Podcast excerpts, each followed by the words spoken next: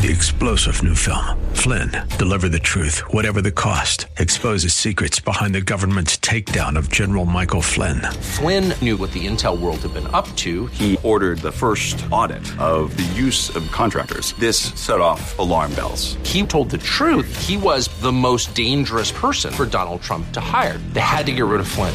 Flynn, deliver the truth, whatever the cost. Available now. Watch it today. Go to salemnow.com. Salemnow.com.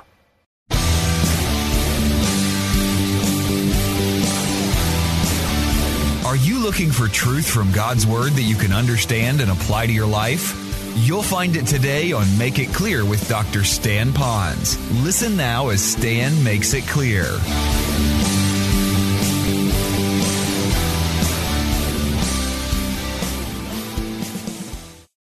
way of honoring the Lord is to know the Word of God. And if we really know it accurately, then that helps us to know how to live it faithfully. And so part of that is through the mechanism, through the body known as the church. Now, when you hear the word church, actually there are basically two kinds of churches. There's not a good church or a bad church. There's not a big church or a small church. I know big churches that are good churches. I know big churches that are not good churches. I know little churches that are good churches, and I know little churches that are not good churches. So bigger isn't better. Better is better, if you follow me. And if better is better, then where do we go but to scripture? Now, for those of you that are coming into our church and you're exposed maybe for the first time, our series that we've begun is called the DNA of a healthy church. Sometimes you might hear that and you'll think, hmm, I wonder if they're having problems. The pastors usually will address problems that they would have with people or in the church. Well, let me assure you that every church is going to have problems because it's loaded with people and we all have problems and we bring them into the church. But realistically speaking, this church is a very healthy church. There are no dramas going on, so to speak. So sometimes when there's a sickness, we're going to take medicine. And other times, when we're not sick, we often take vitamins to make us stronger. So often a pulpit ministry is to provide more a vitamin to teach you the Word of God, to help you to be strong. And when you are, when those opportunities for sicknesses and germs to come in is fought off a lot easier. So we're teaching this. And one of the ways we do that is to once again go back to who we are and whose we are. And so we are the church and whose we are would be the Lord. He is the head of the church. He is the father of the family. And so to do that, we want to learn what scripture had to say. But to do that, we want to learn what is a healthy church so we know how to essentially play the game. You know that today is Pro Bowl, and I don't know how many of our folks are going or at the game now, but it's a very popular thing. I remember a story a while ago about a team that wasn't doing so well, and so the coach drew all these diagrams up on the on the board, and he sent them out there to play, and they lost. He brought them back in again. He then showed them films of the game, and they played the next game, and they lost. And then he took them back out again, and he showed them all different kinds of plays, and really grilled them, and they still lost.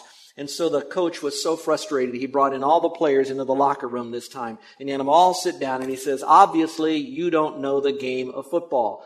So then he held up a football and he says, look gentlemen, this is a football. And as soon as he did that, there was a guy in the back, an athlete in the back. He raised his hand and said, coach, coach, don't go so fast. Well, I don't want to go too fast for you, so we're going to spend a couple of weeks understanding so much what is not a football or the game, but what the Bible has to say about the church. So I don't have to go back and reteach what I taught a couple of weeks ago. Let me encourage you to order our CD because I began with the first mention principle of the church as Jesus Christ said, upon this rock I will build my church and the gates of hell will not prevail against it, meaning that the church will never die and that it's an organism and not an organization. But now we need to talk about the birth of the church. And when you hear about the birth of the church, the birth of the church is truly the birth of Christianity. So how did Christianity get started? And I know that a lot of you are on your journey to discover what is authentic Christianity. And while I would love to say, if you want to see authentic Christianity, if you really want to see Christ in action today, then just look at the church. I'd love to tell you to do that. In fact, the Lord would want us to do that. But I hesitate a little bit because often the church is not a true representative of Christianity. And it often is not living out the life of Christ as Christ would. So to the degree that we understand scripture and to the degree we allow Christ who lives in us, the hope of glory, to be himself through us individually and corporately and then universally through the, the um, invisible church, to that degree, we'll become more and more like Christ and we will be authentic Christianity. My opinion is that when the church was born, as you'll see uh, next week, you will find that I believe it was as close to the life of Christ as possible. And do I believe that uh, the church all over the world is now failing from Christ? No, I don't believe that the Lord is wringing his hands and pulling out his heavenly hair, so to speak, worrying about his church, thinking every church has gone to hell in a handbasket. On the other hand, he probably is saying there are those churches out there that need to go back to Scripture and look at it chapter by chapter, verse by verse, and word by word to understand what it has to say. So while I'll teach you this and sometimes hopefully bring an application for your life, let me also remind you that the real teacher is going to be the Holy Spirit, and he will often teach through spiritually gifted people, the gifts of teaching from the Lord to you. But we're still all responsible to dig into the Word and get out those resource and reference books to help us to understand this. So I'm really appealing to your thinking for a moment that you would be the kind of person that says, you know, I just don't want to get three points in a poem. I don't want to have a, mile wide and an inch deep. I want to go, I want to go deep. I really want to know the word. Now to do that, it requires sometimes, and I hope this is not an excuse, but it sometimes requires a little bit longer of a message, uh, not real long, but long enough to be able to set the premise so you can grow. Other times we have to just drop it, but you do need to come back next week because sometimes a truth standing all by itself could become an imbalance if you just embrace that and you don't get all scripture because scripture must agree with scripture.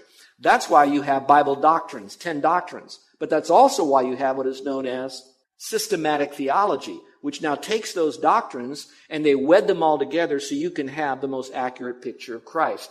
So I know I'm laying the foundation of a little bit about what the church is like and how it began. Now today we will not actually birth the church, so to speak, but we're going to do the preparation behind it. And if you recall, I used the earthly illustration. I don't know how accurate this is, but I know some of it, and that is those of you ladies who had given birth, you know that when you conceive, there's that nine month uh, gestation period, and then you have that time that the, the baby is being born, and we know it's actually born when it kind of comes, and I don't want to get too descriptive, you know. So, being all that, we're going to talk a little about not so much the conception, because the church, I believe, was conceived in the mind of God, in the mind of Christ, way before man ever fell. And if you need plenty of scripture on that, I'd be glad to tell you that I believe the plan of salvation was already in motion in God's mind before man ever fell. And part of that is the church, because we who are saved are part of that church, part of the redeemed, the community of the redeemed, we might say. But I want to talk a little bit more about the time of Christ and how the church is coming together. The reason I need to do that is because there's some issues doctrinally that some people, if they grab one verse, and they take it out of context, they could um, go off and have improper thinking. So in time, I want to teach you the difference between the baptism of the Spirit and the filling of the Spirit. I want to explain to you where it's found in the birthing of the church and how it transitioned as we see it in the book of Acts and then into where we are today in the baptism of the Spirit and the infilling of the Spirit. So we're going to talk a little bit about that maybe next week. I'm going to get into it a little bit today. Are you ready for our journey for the amount of time that we have? I promise you that we'll be done by two o'clock, okay? Just joking. All right, let's go to verse one. Acts chapter one, verse one. I talked a little bit about this the last time we got together, so I don't need to go as deeply until I get into the portion we didn't cover. But starting out, it was Luke who wrote Acts. He wrote Luke and Acts. In fact, he wrote uh, the majority of the New Testament as far as counting up the words, uh, although we think Paul wrote it because there are more books written by Paul, but technically it was really Luke. And Luke didn't write any more than what the Holy Spirit wanted him to, so it's underneath the divine inspiration of God. So it says, Luke speaking, therefore, the first account I, Luke, composed Theophilus about all that Jesus began to do and teach. You might want to circle the phrase to do and teach because again, we're talking about the church. We're talking about Christ. The reason I like the phrase to do and teach, you might want to circle the word to do and in your margin write the word I believe, what I think is important, what he did, which he mentored, what Jesus did. He showed them how to do something. So it's now telling me, perhaps as a dad, that I need to model what I'm teaching. So whatever I'm teaching, I need to live. Mothers, dads, older brothers, older sisters, those of you who are going into ministry, teachers, any person of influence that want to have an influence on someone else, you need to do it. And then it says, and what he taught. I think it's interesting through the ministry of the Holy Spirit that they're in a particular order. It didn't say all that Jesus taught and did. It said all what he did and he taught. And I don't want to split a theological hair here, but I'm wondering if maybe before we do the teaching, people need to do the seeing. And so maybe they need to look at who you are to watch how authentic it is so that when you're speaking, you have more clout behind you. So perhaps there's a lesson in there and you guys can do your own word study and do your own uh, Bible study on the idea of mentoring and modeling. Mentoring and modeling. Okay. Teaching and preaching and living. Verse two. He said, until the day when he, Jesus, was taken up to heaven, that would be after the resurrection, it's called the ascension, after he had by the Holy Spirit given orders to the apostles whom he had chosen. Now, in a few moments, we're going to talk about the apostles that were selected during the New Testament days. We're going to talk a little bit about the apostle Paul because he was selected a little bit later on. And you're probably wondering, what does this all have to do about the church? Well, listen very carefully. The church is built upon, in a loose sense, a hierarchy. Now, when you're coming from a Roman Catholic background, you think of, you know, the poop, the Pope, I'll erase that from the tape, will you guys? I didn't, that, that's not a Freudian slip. The Pope and the bishops and all that that's under it. In the church, you have Christ, chief cornerstone. Then you have the apostles as that foundation that goes with that cornerstone. And then from that, the church is built up. So you do have apostles that are involved in this. So you look back at this, it says, who gave orders to the apostles whom he, Jesus, has chosen. You might want to underline the fact that these guys were chosen. There are a lot of people out there, but he handpicked his guys. Now what's important is that he didn't pick them from big cities. He didn't pick them from great walks of life. He picked them from an area that often was marginalized. It was the Galilean area, and the guys that lived in Galilee, they thought, can any good thing come out of Galilee? So in your own mind, look at a particular a, a, part of our country that you think may be the less intelligent, the less informed, the people that seem to have less education, less connectivity, less respect. I want you to think about that area and out of all the guys that Jesus would pick to be a part of his army to launch the church, he would go to that area to do it. Which fits other scripture that says God chooses the base things of the world to confound the wise. And I'm so glad he chose to do that. You know why? Because I'm one of them. I did not come from a family that ever graduated from high school. Maybe that's why I say wrong stuff in a sermon. But the point of it is that God will use anybody who wants to be used. In this case, he picked his apostles. It's also important to know that when he's launching the church, not only is it built upon these apostles, these guys were the essential church planters. So they were handpicked of God. They had to fit a certain level of qualification, both in their heart and in their life, to be able to be the the template, humanly speaking, of the church. So that's why we study these things and we take more time. So it's not just, oh, let's start a church. It's kind of, oh, let's open up a taco stand or a sushi bar. You know, it's not like that. We're committed to Christ to really sense what are you doing in this world and what do you want me to do to be a part of it? And in this case, those that would lead. Coming back to it again, verse 3. To these, and you can draw a line to the apostles, he also presented himself alive after his suffering, again between his resurrection after his suffering and his ascension by many convincing proofs, appearing to them over a period of 40 days. Underline that. Speaking of the things concerning the kingdom of God. And the kingdom of God is different, I think, than the kingdom of heaven. I think this is all of God's economy as it would relate to who God is to people. All right. So it's the kingdom of God. All things belong to him. He's now teaching them about life, and it's all Christ centered, God centered. Now, verse 4 gathering them, who? The apostles. So the Lord was on this earth, and now he gathers his guys together again. Now, for those of you that would like a little bit more, in the context of Acts chapter 1, Acts chapter 2, there is such a movement of not having isolated teaching. There was this coming together, this gathering together. I'm thinking there's a couple of reasons. One of the reasons of the gathering together is obviously the more people that hear it together at one time, the less you have to repeat it. What's happening now in my personal life, if you don't mind me sharing, it just seems like the Lord is opening up a lot of doors with leaders on the island, whether they're Christian leaders, military leaders, uh, athletic people, all people. Listen, all, I was never an athlete. I was never in the military and why God is bringing these guys to me for leadership. And they're asking questions about, would you help me in their place of influence? So they're, they're together under leadership, but they want to know specific things of leadership. And I'm, I am, I'm running from guy to guy to guy and, and email to email to email, phone call to phone call to try to do this. And I love it. This is my candy stick. I, you know, I don't do hospital calls well. So stay healthy, okay? But my point is, I, I love working with leaders. Now, they are challenging. When you have leaders, leaders do not flock. They're like eagles. So they're going to fly independently, all right, most, most of the time. But if I could get them all together in a classroom or in my home or, or at Zippy's or somewhere, and I could teach them, it would be better. Jesus gathered them together. He can say more to the group at one time. I think a second reason, and this is often overlooked, is when he gathered them together as the church is still in that gestation period, preparing for the birth, and that's going to be exciting when we see it, is there's accountability. I think there's also iron sharpeneth iron. When Jesus now leaves, the Holy Spirit will come. We'll talk about that in a moment. But the Holy Spirit is also going to use other people to make sure that the people are hearing the right thing.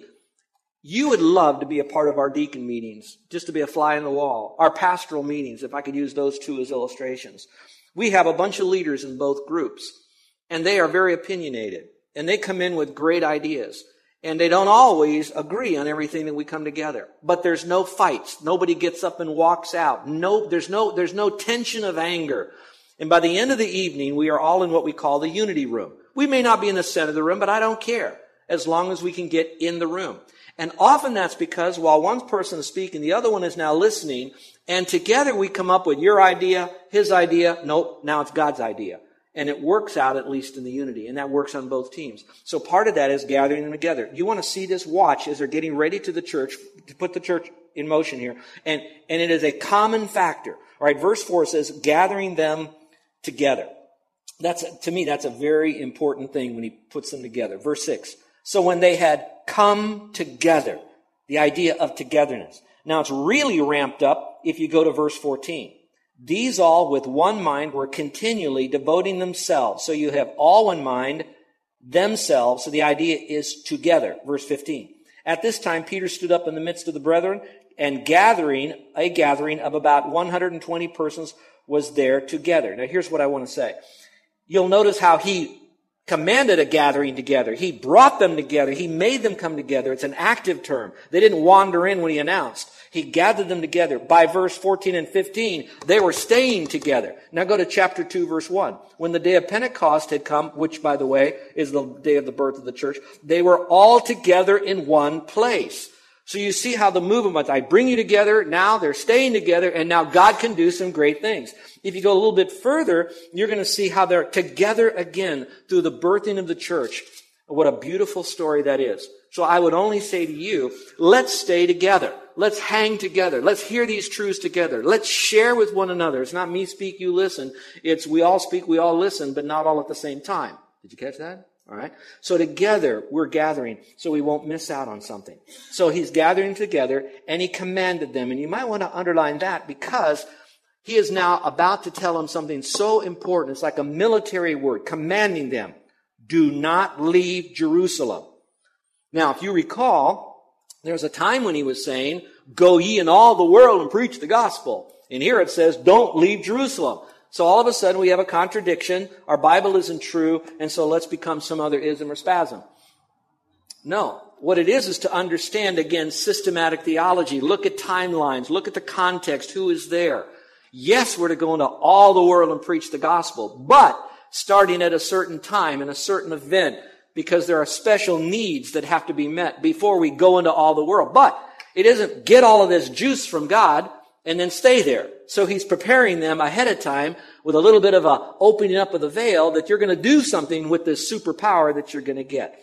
So he says, wait here right now. Do not leave Jerusalem. And he's commanding them to do that. I'm wondering maybe because some of them were ready to scatter. Jesus is dead. Now he's here. What do we do? Do we follow what he said before? What's happening? And so now there's a little bit of, uh oh, maybe we need to go visit somewhere else. And he's saying, no, you get together. Do not leave Jerusalem, but to wait for what the Father had promised. Now I love that. Promised. Which he said, you heard of from me. And what was it that he promised? That the Holy Spirit would come. He opens it up a little bit more in verse 5. He says, For John baptized with water, but you'll be baptized with the, with the Holy Spirit not many days from now. If you will give me this, I would like to open that phrase up when I get more into when the Holy Spirit comes and there's like tongues and there's like fire and all this stuff that's happening. I want to explain that when I get to it, and I'm going to come back to this verse, but remember that it's here. He says, John baptized with water, but you will be baptized with the Spirit not many days from now. I believe it was 10 days because Pentecost means 50. He's now speaking in verse 3 of 40 days, so the not many days will be 10 days. 40, 10, 50. Okay. Go a little bit further now, which you've heard of me not many days from now. So when they had come together, they were asking him, saying, Lord, is it at this time you're restoring the kingdom of Israel? Because they thought, hey, maybe he's going to set this whole thing up. Now he's the big man on campus. He can do great things. And he said to them, It is not for you to know the times or the epochs which the Father has fixed by his own authority. So, in other words, he says, let that bit of timing be put on a back burner. That's not what you need to know. This is part of the Deuteronomy 29 29. There are things that you need to know, there are things that God only knows. You don't need to know this right now. So he does say this, but you will receive power when the Holy Spirit comes upon you. Now, before I do the whole issue with the power part, I'd like to talk about, but you will receive power when the Holy Spirit has come upon you.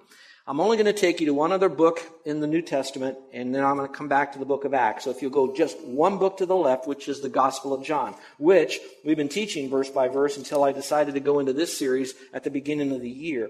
So we'll still go back to John. So people say, did he leave John? No, he just jumped ahead to John. John chapter 7. Let's look there very quick, quickly. John chapter 7.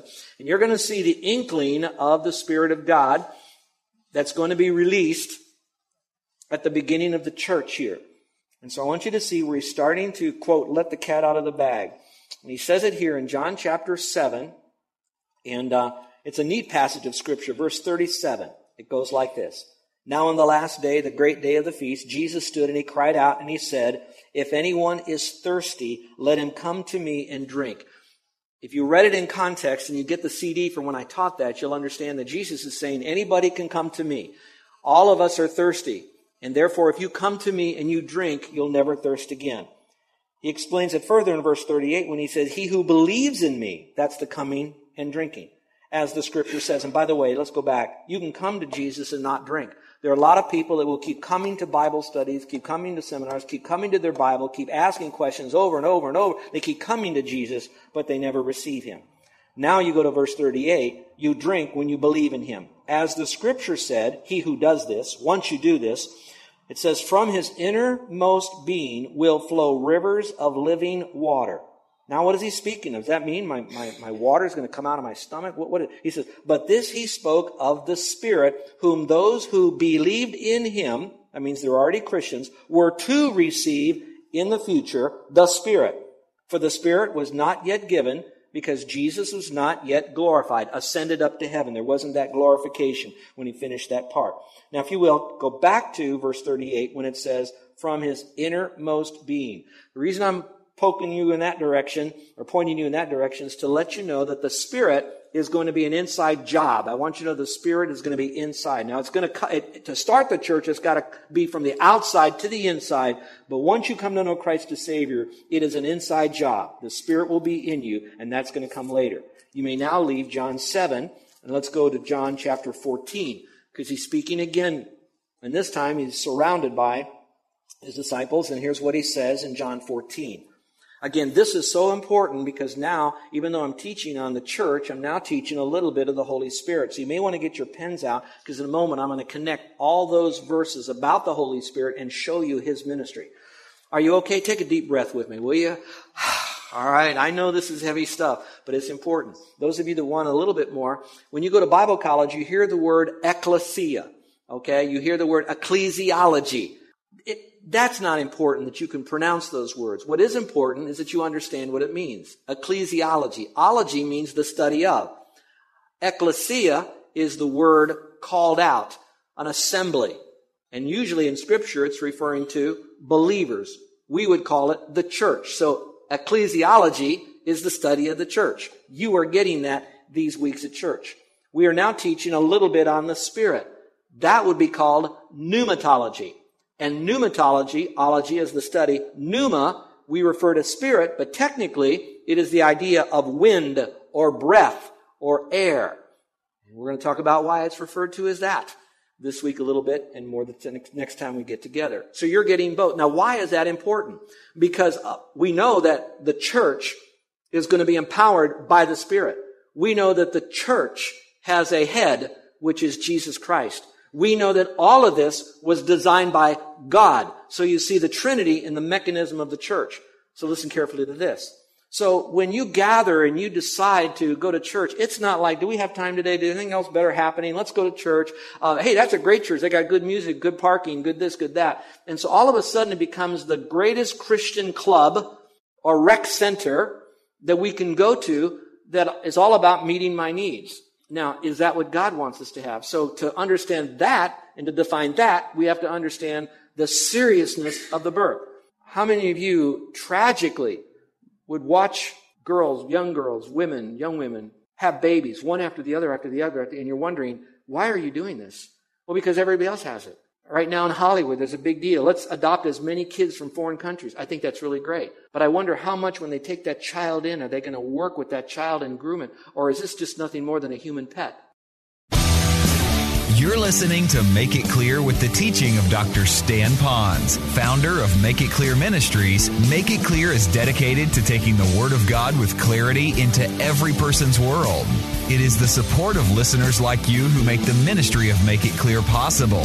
You can provide your tax deductible gift to Make It Clear online by going to makeitclear.org, or you can mail your gift to Make It Clear. P.O. Box 607901, Orlando, Florida 32860. Thank you for helping us make it clear. If you would like to have Dr. Ponz speak at your church or event, please send us an email at tellmemore at makeitclear.org. Thank you, and remember to make it clear.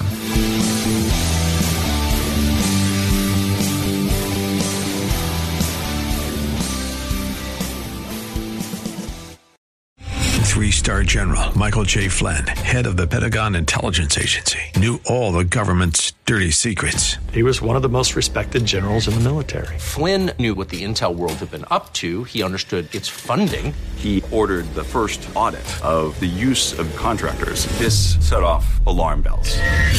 The explosive new documentary, Flynn, Deliver the Truth, Whatever the Cost, uncovers the facts behind this scandal. Flynn told the truth. He was the most dangerous person for Donald Trump to hire. I find out the worst enemy that I'm going to face in my life is right here in America. They took my assessment and they wanted me to change it. And I was like, I'm not changing it. They had to get rid of Flynn with in depth interviews, archival footage, and never before seen personal records of the man behind the headlines. I just felt like I was drowning. Flynn, deliver the truth, whatever the cost. Available now. Watch it today. Go to salemnow.com. Salemnow.com.